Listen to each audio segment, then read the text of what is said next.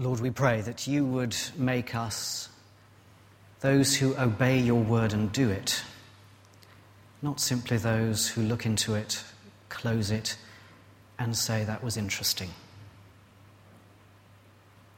And we ask that so that Jesus Christ might be glorified in his church and in just the ways that that letter to you described in our prayers earlier. Amen. Well, this is by way both of a sermon and the uh, annual address uh, from the rector. Uh, there is going to be almost no explanation of the text that we've just had read. I moved a number of things around so we would land on that text today, because what I want is simply to offer a great big illustration and application of the text. You will probably know, if you've been around us for a while, that the Church Council a couple of years back set ourselves the ambition of, quote, establishing a congregation that responds to the needs of the Vauxhall Street part of our parish. That was all in fulfillment of the vision that's on our wall as you walk into church. There was a group. We prayed a lot. We walked around a lot. We talked a lot. And voices began to be heard in the wider church. All this praying and talking is all very well, but what are we as a church going to do? My answer was always the same I don't know. I've had this very odd, serene confidence that A, I didn't know, but that was okay, and B, that we would know at the right time. Well, I was at a gathering in Norwich some weeks ago now with Carol Crouch uh, and Sandra Isaac, and at the lunchtime interval, I said to Carol, I think we have the answer to what we do next.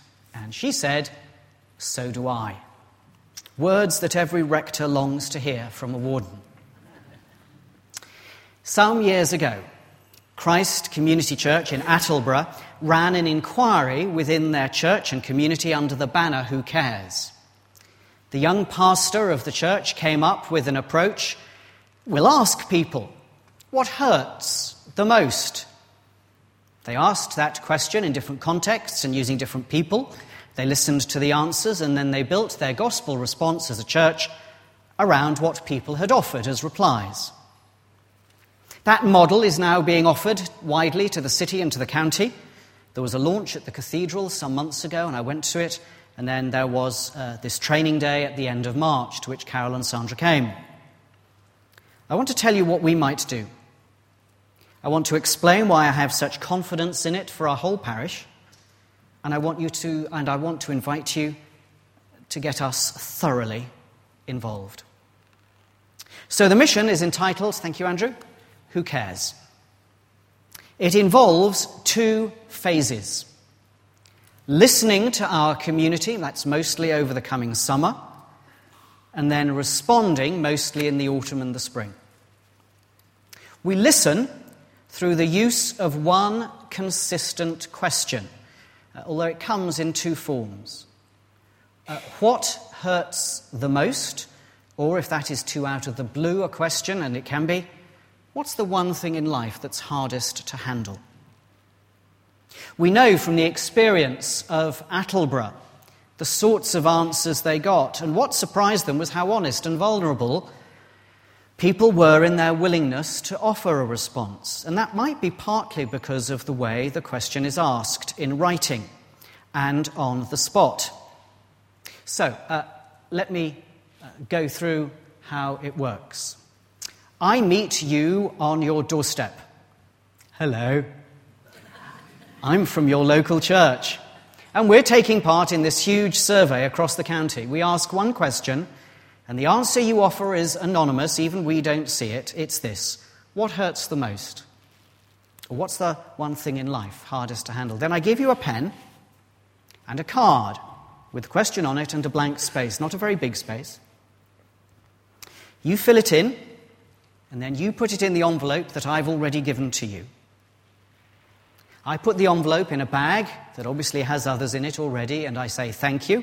Here's another card that just explains what will happen now with your answer.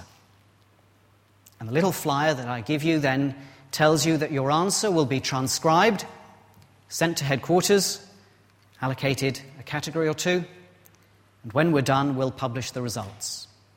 As the person on the doorstep, I've not seen your answer unless you need me to write your answer for you, and that will be the case for some. What they also discovered in Attleborough was that people are very willing to answer this question, even if those asking it are very young. In fact, in some cases, especially if those asking it are very young. More of that in a moment. That's the listening phase. It starts in June and it ends in August. So I am going to be asking lots of us, lots of you, to ask that question particularly in June and July. We're going to start with ourselves, the church, and then those parts of the community that we already touch the community lunch, Young at Heart, Trekkers, Keep Fit, and so on and so on. I hope too that even in that time frame, we'll be able to do some door to door work. I certainly intend to, and I'd like to think you'd come along. But in late July, we get help. For the last few years, one of the largest uh, Christian youth festivals has taken place on our doorstep, New Day. Each year, they have sponsored the youngsters at the festival to go into the areas of Norwich and the county on clean-up campaigns or uh, other forms of service. This year, though, the churches are going to be sponsoring them to come out onto our streets and assist in the asking of the who cares question. On a good afternoon, one coachload of youngsters generates about 200 responses. I've ordered three coachloads. We have some members of the church who will be able to let the youngsters in to our apartment buildings in the Vauxhall Street area, and I'm going to try to get help from the housing department as well. I'm going to be asking you nearer the time so that it isn't those teams of youngsters on their own, but us working with them. The answers that we get from our work in June and July, we then input onto computer forms on the website, word for word. These go back to the centre under our name. And then the answers the New Day youngsters get in uh, late July are inputted, inputted for us, but again under our name. They're then categorized by a team that's been put together by a member of King's Church who is working with other sociologists at the London School of Economics who are interested in a survey this big. So at the end of the listening phase, those results are returned to us, all the results that come under our parish or area, and they give us a picture of the area we've covered. The more we cover, the more accurate the picture. And working with other local churches, we can see our whole area. And at the end of the whole thing, there's a picture of Norfolk. And all of that is actually just the easy bit. The real work is in the offering of a gospel response. But before I leave the listening phase, I want to say one other thing. Uh, Sandra and Carol and I were simply blown away by the sheer professionalism of this operation. They seem to have thought of every problem and every question seems to have an answer they've already considered. You are going to have lots of questions. That's right and proper. And we need to make sure that there is time for answers. And that's going to start this Wednesday evening at our regular prayer focus meeting, when we'll start to consider and to pray, because there isn't a lot of time. The top question tends to be around managing young people safely. And that's where New Day's experience over a number of years comes in. We do the risk assessment of the area. They provide the immediate supervision with adults who hang back slightly as the youngsters are in action, and any immediate uh, causes for concern are dealt with by that adult and by the person that we provide on the end of a mobile phone. It's all thought through. They've been here before. And what I really want to do is to convey to you why I find this something that makes me more excited than I've been for a very long time. Firstly, it means working with other churches. Locally, St. Stephen's, St. Thomas, the New King's Church at Park Lane, and South Park Evangelical are all signed up. Secondly, the timing could not feel more right. You may be among those who said, Yes, well, all right, we, we, we, we, heard, we heard about the praying and the, the walking and the talking, but what are we going to do? Well, we have an answer and an invitation. Thirdly, there's space for everyone. I'll go through that in a minute. If you're not going to be on the doorstep, and I hope many of you will, and I hope, I hope lots of us are willing to cross that comfort zone anxiety that says, uh, I don't have to open a conversation. I don't have to take people to uh, John 3:16. Uh, all I've got to do is answer is ask a question. I think that'll be good for us. But as well as that, there's going to be uh, people needed at home typing up the, uh, the responses. We're going to need prayer backing. The whole project is big enough that lots of us, all of us, I hope, can be involved in some way. And then, fourthly, because it builds on the past. We've asked our own form of the question before how can we help? This is along the grain of ways in which we've been involved before, and it gives me confidence for this particular way of doing things now. But as I say, all this is the easy phase. The harder phase is responding. We will not have long to listen to what's been offered to us and to work out how to respond. Across the county, there's one element of response in preparation underway for a large Alpha taster meal at the showground on the 2nd of October for a thousand people. That's going to open an Alpha season for each local church to operate. I do want to emphasize that whatever we offer as a response must be a gospel response. I was very encouraged at the cathedral launch. Attleborough discovered that broken relationships was a huge category. But their response was not to set up a families support unit, though something uh, of that may lie further down the road. Their response was not immediately to run to social action.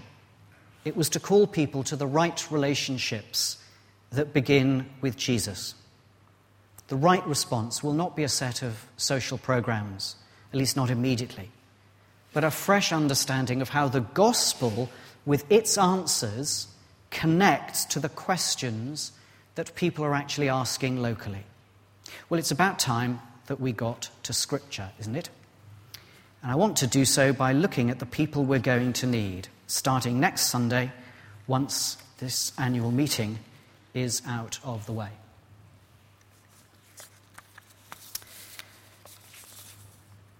We have a coordinator for this operation, uh, Rachel Leggett. Paul asks us in Colossians to be wise towards outsiders. And the whole of this mission is about just that so we need at least one wise person. And we have one. Hello, Rachel. We're going to need, if you have the text in front of you, we're going to need to be devoted to prayer. Who's going to lead that? Paul asks that God would open a door. Which doors? When? With which of us on the doorstep? We're going to need a logistics person. We'll need doorsteppers of our own to ask the question and offer what Paul calls here conversations full of grace on the doorsteps and down by the shops and among our own groups. Paul tells us make the most of every opportunity. New Day is a terrific opportunity, and we're going to need liaison with that team. He speaks of the mystery of Christ. Now, we know what that means. You've heard from this dais often enough. that this is not something that is now still mysterious, but something that has been a mystery and is now revealed. God's great plan for history summed up in Jesus. And I think this is something I care about very much. That we use this listening phase to understand how that great plan, the mystery of Christ, dovetails with the questions not now being asked in Colossae, but here in our own patch. Yes, the Vauxhall Street area, and I hope this is a great tool to open up new contacts there, but also across our parish and area. I know, I hope you know, that Jesus is the answer but I want to know how God makes him the answer to this generation's and this place's questions. So we will need data, and it will need inputting, and it will need a team. And then there's the response phase for the note that's here of proclaiming the answer. Well, we'll get to that later in the process. I hope you will have questions. I hope this isn't like a Teflon presentation where I throw the words out and there's been things on the screen and it just slides off us all and says, Oh, one- it's wonderful what those people at our church are going to be doing. Let's not use the language of they and those but of us and we. This hasn't been through umpteen committee processes.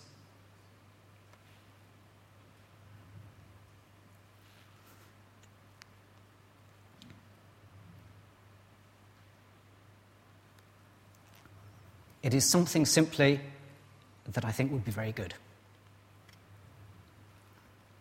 Let the questions come, and don't be worried that they will seem silly uh, I know I've said that there are answers out there, but that doesn't stop the questions needing to be asked for each one of us until we're satisfied.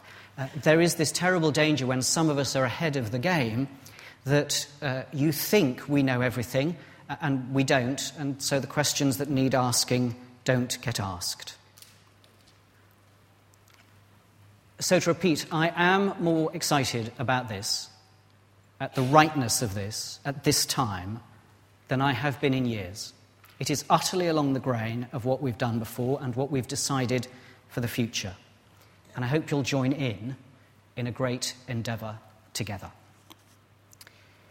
Use the office email to send in questions, offers, recognition of gifts, and come if you can to prayer focus on Wednesday 7:45. Put the others in the diary for the next few weeks. We will run them uh, in July and August.